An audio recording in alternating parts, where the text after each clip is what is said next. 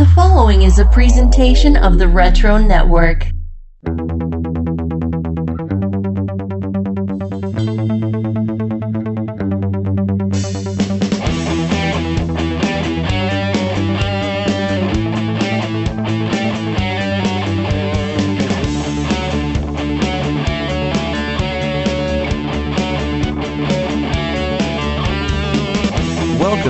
Wizards Podcast Guide to Comics mini episode. I'm Michael, and I'll be taking you through the journey of stuff we don't get to cover on the regular show. This episode, we're going to start off with My Kind of Hero.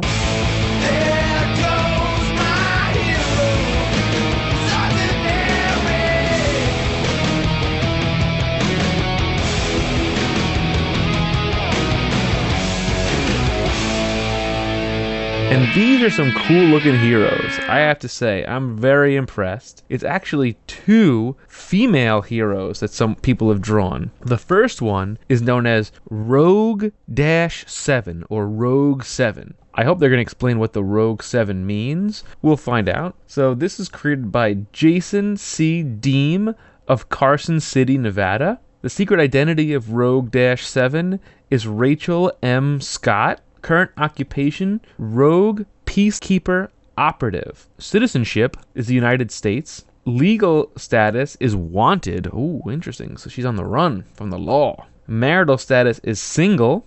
Base of operations, southwestern United States. Her height is five foot eight. Her eye color is green. Her hair color is auburn. Her weight is four hundred twenty-five pounds due to the cybernetics of her body. Okay. Let's read about her a little bit. Her powers. All abilities are gained through cybernetics. Rogue seven possesses super strength and speed, enhanced visual and hearing receptors, and high intelligence. She can lift objects up to four point three tons and has a high-range scanning equipment. She is a master tactician and an expert hand-to-hand fighter. Her origin, Rachel Scott, was a decorated veteran in the United States Marine Corps. At the height of her career, she joined a special forces agency known as Peacekeeper. I feel like it should be Peacekeepers, plural, but okay, whatever. Grammar lesson for the day, guys. Along with thirteen others. At the Peacekeeper stronghold, she and the others learned the truth about the agency when they were given cybernetic limbs and implants to make them better. I feel like you'd know something was wrong if someone was severing off your limbs and putting cybernetic pieces on your body. Like, like this seems odd. I had a hand yesterday. Now I have a machine. Okay, whatever. I'll go with it. I'll let it ride. It's comics. After months of brainwashing, they all kind of gave in. Okay, sure. So the elite peacekeeper group, they became an elite shock troops for Peacekeeper.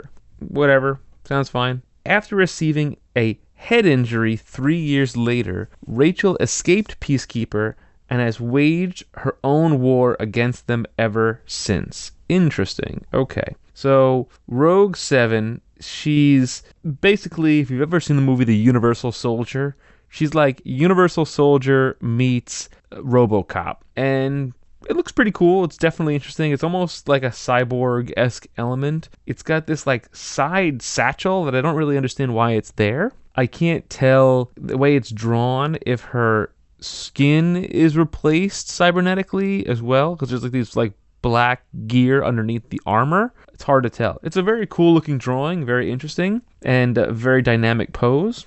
Kind of like, yeah, like I said, if you were to take Universal Soldier, RoboCop, and Cable and kind of smash them together, that's kind of what she looks like. The next one we have is Sunfire, created by John Russell of Queensland, Australia. All right, very cool. So her secret identity is Katrina Fire. Her current occupation is research assistant. Citizenship is Australian. Legal status, no criminal record. Marital status, she's single. Okay, ladies and gentlemen, she's single. There you go.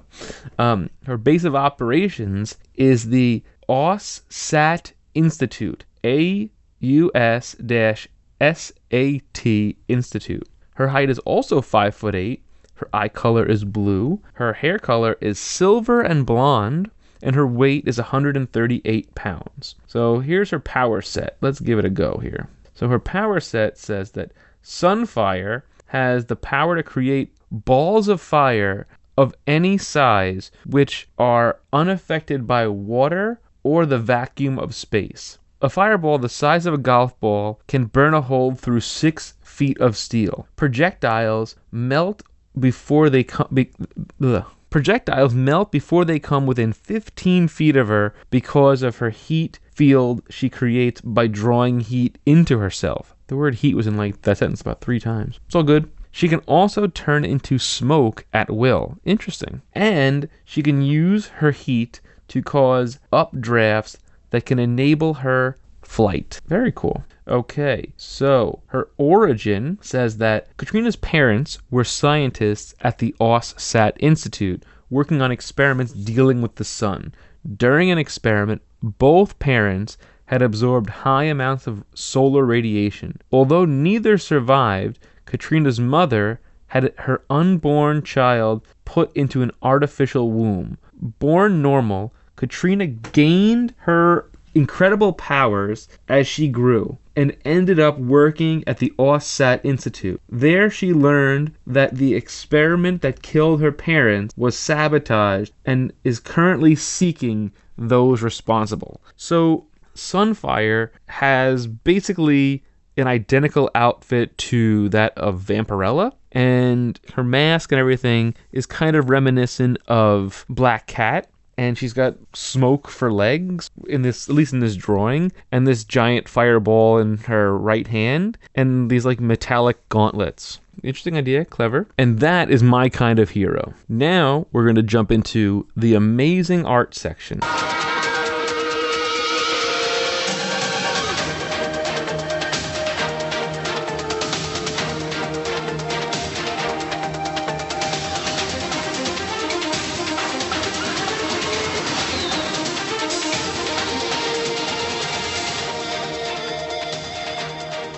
This month we've got quite a few pieces of art. The first one is by Walter Blakesley from Elk Ridge, Maryland, and he drew the Wizard of Wizard Magazine, kind of drafting articles, I guess, or, or like maybe signing an autograph. And it says, "I'll just bet you didn't know about this side of the business." And as he's standing there, the alien from the movie Alien is kind of like lingering over him, drooling, and making the wizard very uncomfortable. This is the winner of the gold foil wizard number seventeen. The next one is Solar Man of the Atom by Bill Thompson of Bristol, Connecticut. This is the winner of the Valiant Gold Eternal Warrior number one. They give a lot of those gold Eternal Warrior number ones. I can't get rid of those things. And uh, it's really, really cool looking. It's a very good drawing. He's kind of like flying in outer space over a rendering of, I would say, the moon. And it's very interesting. It's well, well drawn. I mean, it's an excellent piece of art, I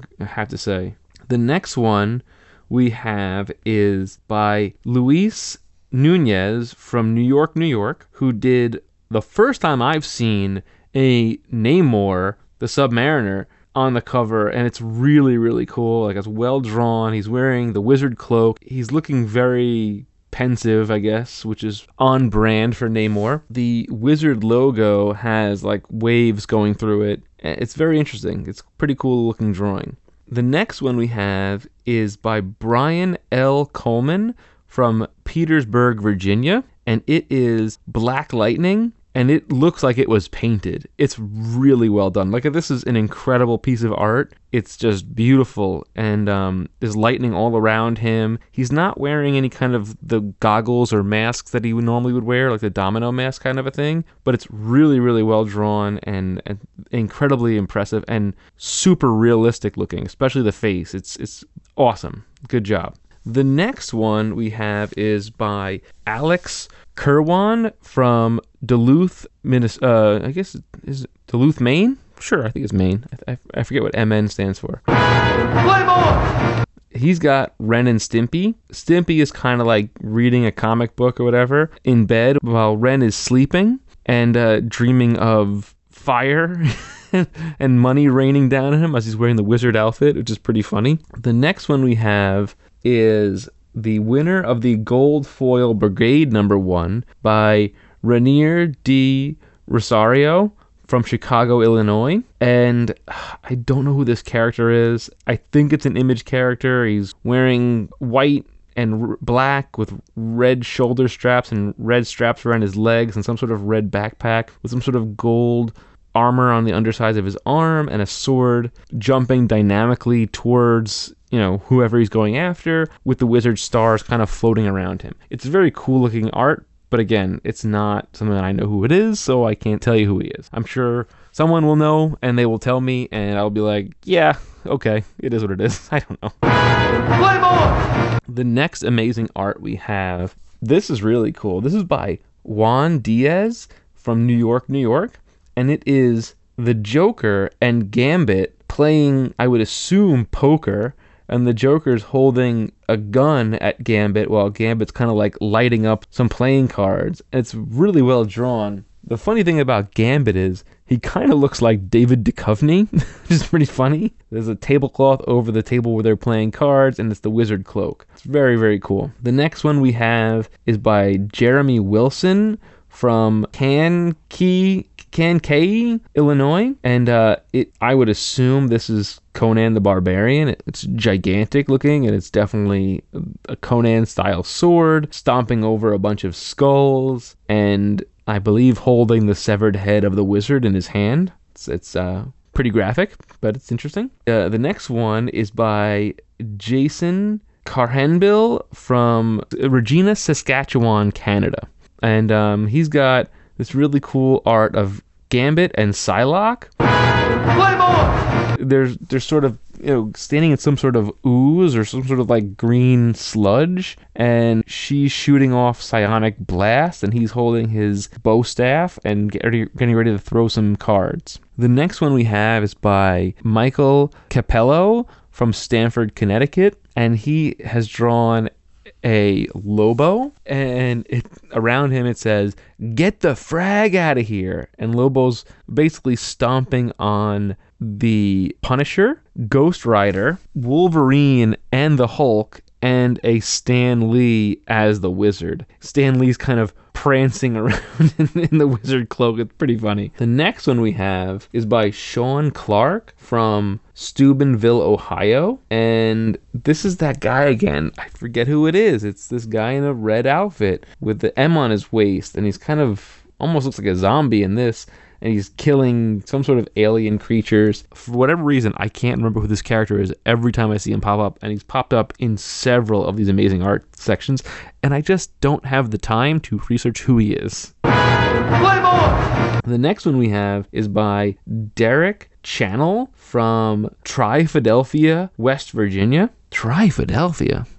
Interesting. I never even heard of that place. And it is the wizard stealing Silver Surfer's surfboard and flying away as Silver Surfer kind of sits there crying in the uh, in the background. It's pretty funny. Now, the very last one is by Matt Adrian from Somononk, Illinois. A lot of Illinois this month. Interesting. And it is Mary Jane Watson wearing Peter Parker's Spider-Man shirt, holding his mask in a pair of underwear with stars on it, which I would symbolize as being the wizard cloak, but in underwear form. And Peter's in the background going through his dresser drawer to try to find his Spider-Man clothes and asking her, "Honey?" But, like, he has his spidey sense. He can't sense that she's wearing his costume. I don't know. It's interesting. It's clever. It's pretty funny. And uh, I like it. I'm, I'm I'm I'm on board with it. It's pretty good. And that is the amazing art section for issue number twenty-two.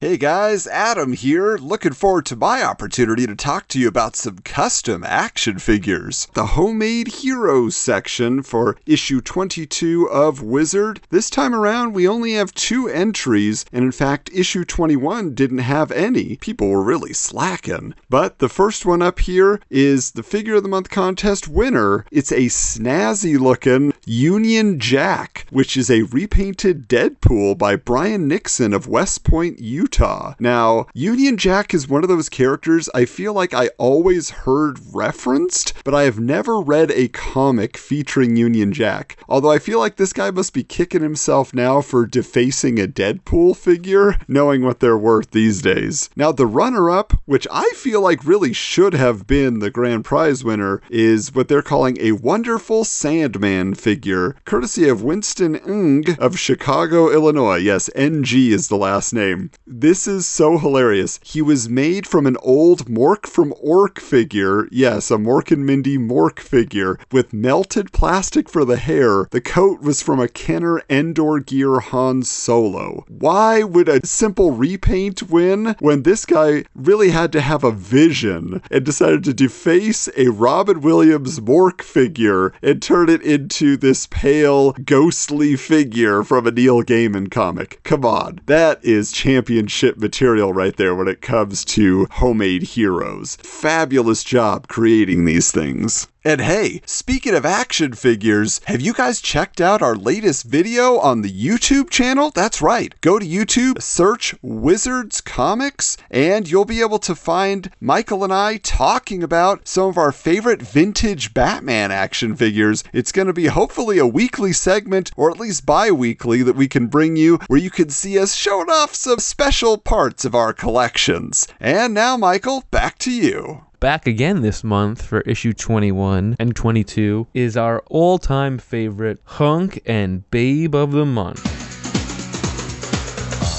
too sexy for my shirt, too sexy for my shirt, so sexy it hurts. And I'm too sexy for Milan, too sexy for Milan, New York and Japan. And for issue twenty-one, we've got two very well-known and very popular characters. We'll start with the Hunk.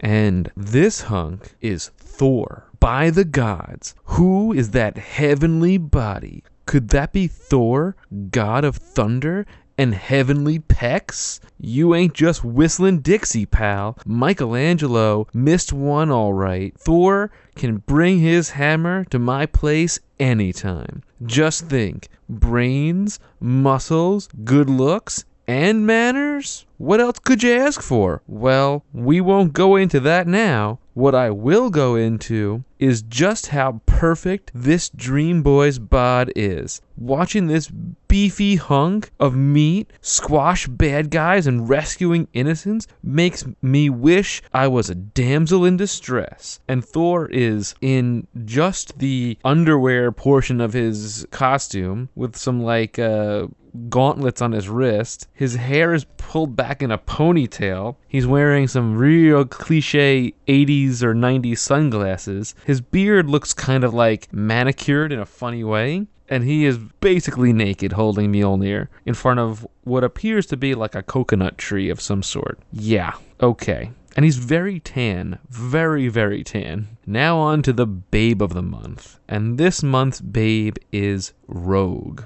Geez, why bother getting dressed at all if that's what you're gonna wear? Oh my god. So she's diving on like the side of a cliff in a bikini with flowers on it. It's, uh, yeah, okay. Hey, I ain't complaining, but that's the smallest bathing suit I ever seen. I mean, come on. Two postage stamps and a shoelace would provide as much coverage. Oh, this is so uncomfortable to read. I don't know why Adam has me read these things. They make me so uncomfortable. But I guess that's why she's here in Hunkin' Babe. Rogue is the ex-woman with the ability to absorb others' powers and memories by touching them. I can't speak for the rest of you, but she can have my powers twenty-four hours a day if she wants. I won't struggle or nothing. Ugh, this is the most, I want to say a word, but I can't curse, so it's blah. That's what I'm going to say. Blah.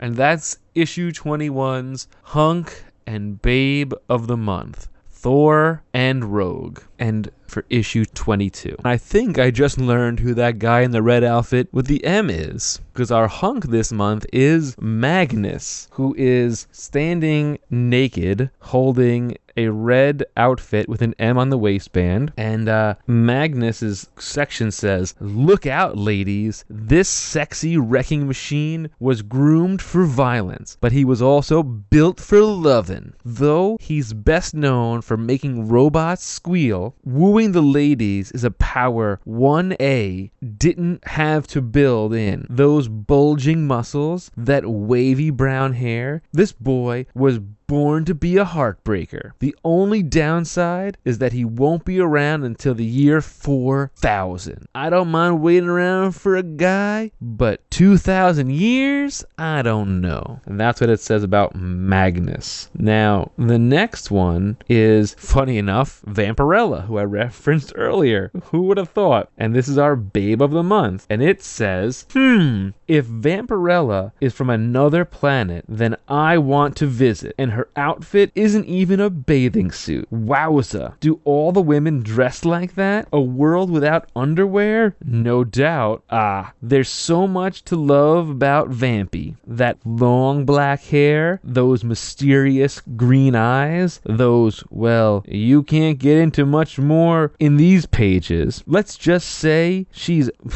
my God, I can't read. I can't even read this. It makes me so uncomfortable. Let's just say she's an overly healthy young lady. But what about the blood-sucking thing? Hey, I'm game.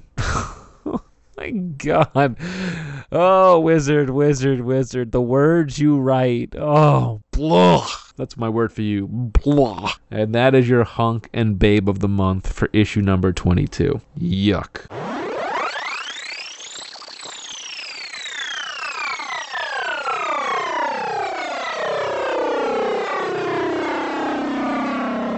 Greetings, future geeks. Adam calling in on the two thousand ninety-nine hotline. This is the segment where I guide you through Marvel's World of Tomorrow. I've taken a break to cover some random comics issues over the past few mini-episodes, but I'm ready to go back to the future to cover the lead-in to the first two thousand ninety-nine crossover event, Fall of the Hammer. This week, we'll be talking Doom two thousand ninety-nine issues eleven through thirteen. Before I get started, it's worth noting that issues ten, eleven, and twelve, when placed side by side, actually form a full mural-like image, which is a nice artistic touch by artist Pat Broderick. When we last left the tin-plated tyrant, he had been on a multi-issue journey through cyberspace, but now his crew is traveling the world of the future, as issues eleven and twelve take place in the nation of Wakanda two thousand ninety-nine. Writer John Francis Moore has done such a great job working in bits of Marvel Comics history in past issues, but it's worth noting that in nineteen ninety-three, Wakanda was nowhere near as well known in pop culture as it is now in the wake of the Black Panther film, so this one was definitely for only the most devoted fans of the House of Ideas. Surprisingly, this two-issue arc features no mention at all of T'Challa or his lineage as leaders of this hidden African nation, which seems strange given that he's the only citizen of Wakanda that anyone would know. Instead, we have Doom's gypsy tribe associate Xandra seeking to learn more about her own mysterious past by visiting Wakanda and approaching the holographic A I version of their ancient wise priest, scientist, warrior, ooh, he's a triple threat, Thandaza. Back in Latveria, Doom wonders why Alchemex is building a floating city in the sky called Valhalla, named after the Hall of Fallen Heroes in Asgard, which will play into the crossover a few issues from now.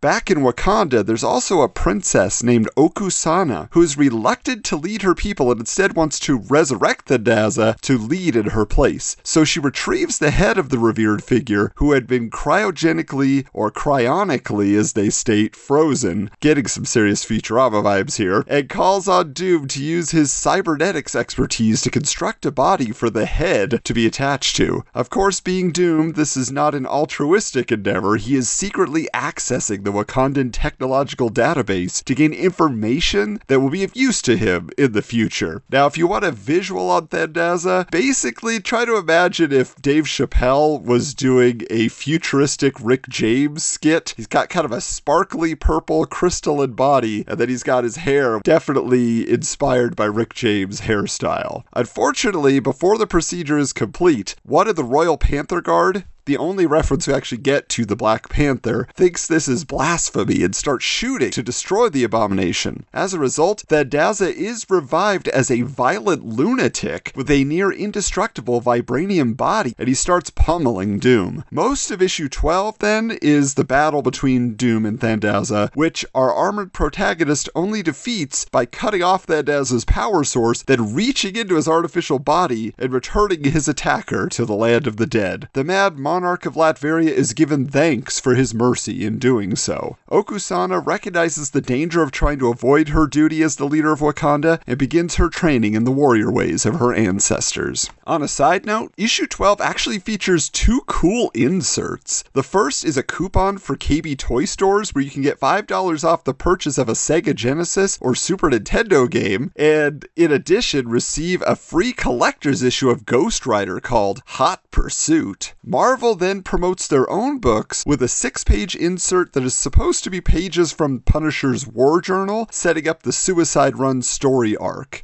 Then there is a cover for a fake magazine called Juice, with Night Thrasher on the cover, and insider profiles on the new warriors like Nova, Namorita, and Speedball. Just some unique ephemera for the time. It's kind of neat. Issue thirteen of Doom two thousand ninety-nine is a one-shot fill-in issue that does not feature the artwork of regular artist Pat Broderick. Instead, it's penciled by someone named Alcatina, not Altadena, uh, who does a great job, though, on this story that ties into the mythology of Doctor Strange, which is awesome. Doom visits a keeper of arcane knowledge named Brother Theodoro with a kid named Vox, who has been in the Doom two thousand ninety-nine book since the beginning, but has barely done anything up to this point. Vox wears the Eye of Agamotto, of which it is revealed that there are three amulets created by the Vishanti to contain power, truth, and prescience. Vox is cosmically aware and wise beyond his years, actually referring to Doom's battle with Mephisto to save the soul of his mother, which is a nice callback to probably the most iconic Doom story. Meanwhile, a trapped demon is released by a guy who spent his life decoding ancient texts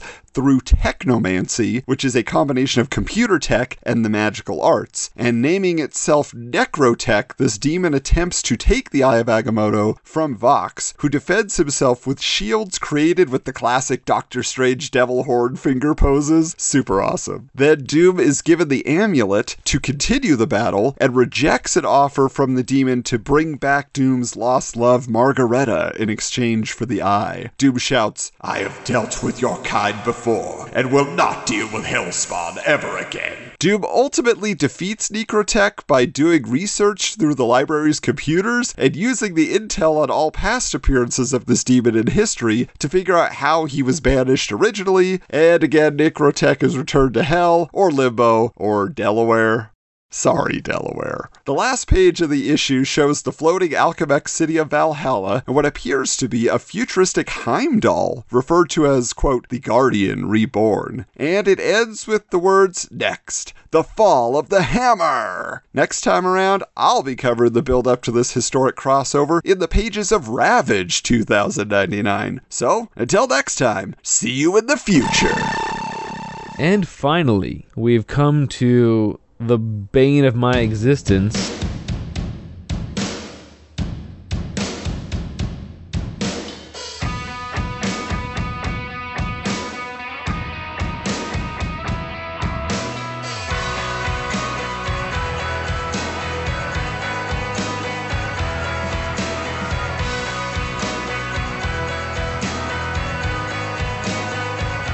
And for contest number twenty-two, here is the grand prize, a set of Exo Manowar numbers fourteen and fifteen, and the chromium cover Turok number one, all autographed by artist Bart Sears. All right, Adam would like it. I wouldn't care. First prize a copy of X O Manowar Zero autographed by artist Joe Quesada, and a copy of Magnus twenty-five autographed by artist Bob Layton. Your choice. I feel like that's a better prize, personally. That's just my opinion. Second prize, a set of Skybox Marvel Series four, including chase cards, or a set of D C Cosmic cards number two, including the chase cards. Your choice. Okay, anybody who collects Funko, as I have and have dwindled down my collection, I've had a couple of chases in the past. Sold them, but I had a couple. My wife just recently got the Schitt's Creek Funko Pops and ended up getting the Chase of David as well as the other four pieces. And she's like, I don't want this. This is not the one I wanted. And I'm like, but this is the one that's going to be worth money. What are you talking about? So we have it, and I, hopefully I'll sell it at some point. But whatever. We'll see. The third prize is a set of limited edition Youngblood Home Team and Primitive Max foil trading cards, or a gold foil spirit card from the one hundred most collectibles. Your choice. Okay. Well, I think two and three, like the, the first prize and second prize, are probably the best options, in my opinion. But let's go into these questions. Question number one. The ex-ruler of the Lost Land. What is the Lost Land? And who is its ex-ruler? I don't know. The first word is six letters. The second word is three letters. I think the last word is Rex, I think, but I'm not sure. Question number two. The child murderer in Spawn. I have no idea. No clue. Couldn't tell you. Question number three. Bombast, Captain Glory, and Night Glider's hometown. First word is six letters. Second word is four letters. No idea. I don't even know who those characters are. I don't know who Bombast, Captain Glory, or Night Glider is. So, yeah, you got me. I hate these quizzes so much. I hate them so much. They're so bad because they're so impossible unless you really knew what you're looking for, and I don't want to cheat. Okay. Question number four. Sabretooth's ex-partner. I didn't know Sabretooth had a partner. Could it be Wolverine? It may be Wolverine. I don't know. Does that fit? No, it does not fit. It's not enough letters. It is nine letters. I don't know. No clue. Okay. The next question, the fifth question, is the imp from the fifth dimension. So it's either M- Mixel Pickle, uh, uh, Mister McPicklewit, or whatever you power. Uh, I usually be able to say it. Or it's Batmite, but Batmite doesn't fit. So I'm gonna say it's um, Mixel Picklewick, whatever you, however you pronounce it. Someone's gonna laugh when they hear me say that a few times. I guarantee it, but that's fine. Question number six: in Dark Horse New Universe, there is a Golden City, a Steel Harbor, the Vortex, and blank. And the blank is seven letters. I don't know. I couldn't tell you. Five books I've read that were Dark Horse. Don't even know. No clue. Question number seven. A type of mind meld. Six letters. Fusion? Fusion is six letters, right? Who who comes up with this thing? Oh, it, oh, that's a Star Trek thing, right? Vulcan? Yeah, Vulcan mind meld. Sure. Lock it in. There you go. Question number eight. The final question. Lefty Donovan was once the blank, and it is nine letters. Who is Lefty Donovan? Where do they pull this stuff from? Where do they pull these ridiculous questions from? It's making me crazy because I hate them so much. Oh my goodness. Next time we do a, an interview with one of our Wizard former employees, I gotta ask them who comes up with these stupid quizzes because I hate them so much. And that about wraps it up for us here on the mini episode for episode twenty-two point five. Thank you guys for tuning in. I hope you enjoyed my random commentary and nonsense of babbling as I go on as I usually do. And don't forget to check out our episode we did for the movie Darkman, which, whatever, it's fine. It's over. I'm glad I'm over with it. but it's it, it's over. Thank goodness. We have a lot of fun stuff coming up. We'll be talking about it more. So don't forget to check us out on Twitter at Wizards Comics and on Instagram at Wizards underscore comics. And also check out our TeePublic store, Wizards the Podcast Guide to Comics, and get some of our merch. If you want a t-shirt, you want a hat, a mug, a bumper sticker, go crazy. Have at it. We love to see it, and we love to see you post it on your social. We'll share it on ours. And as always, don't forget to keep your books bagged and boarded.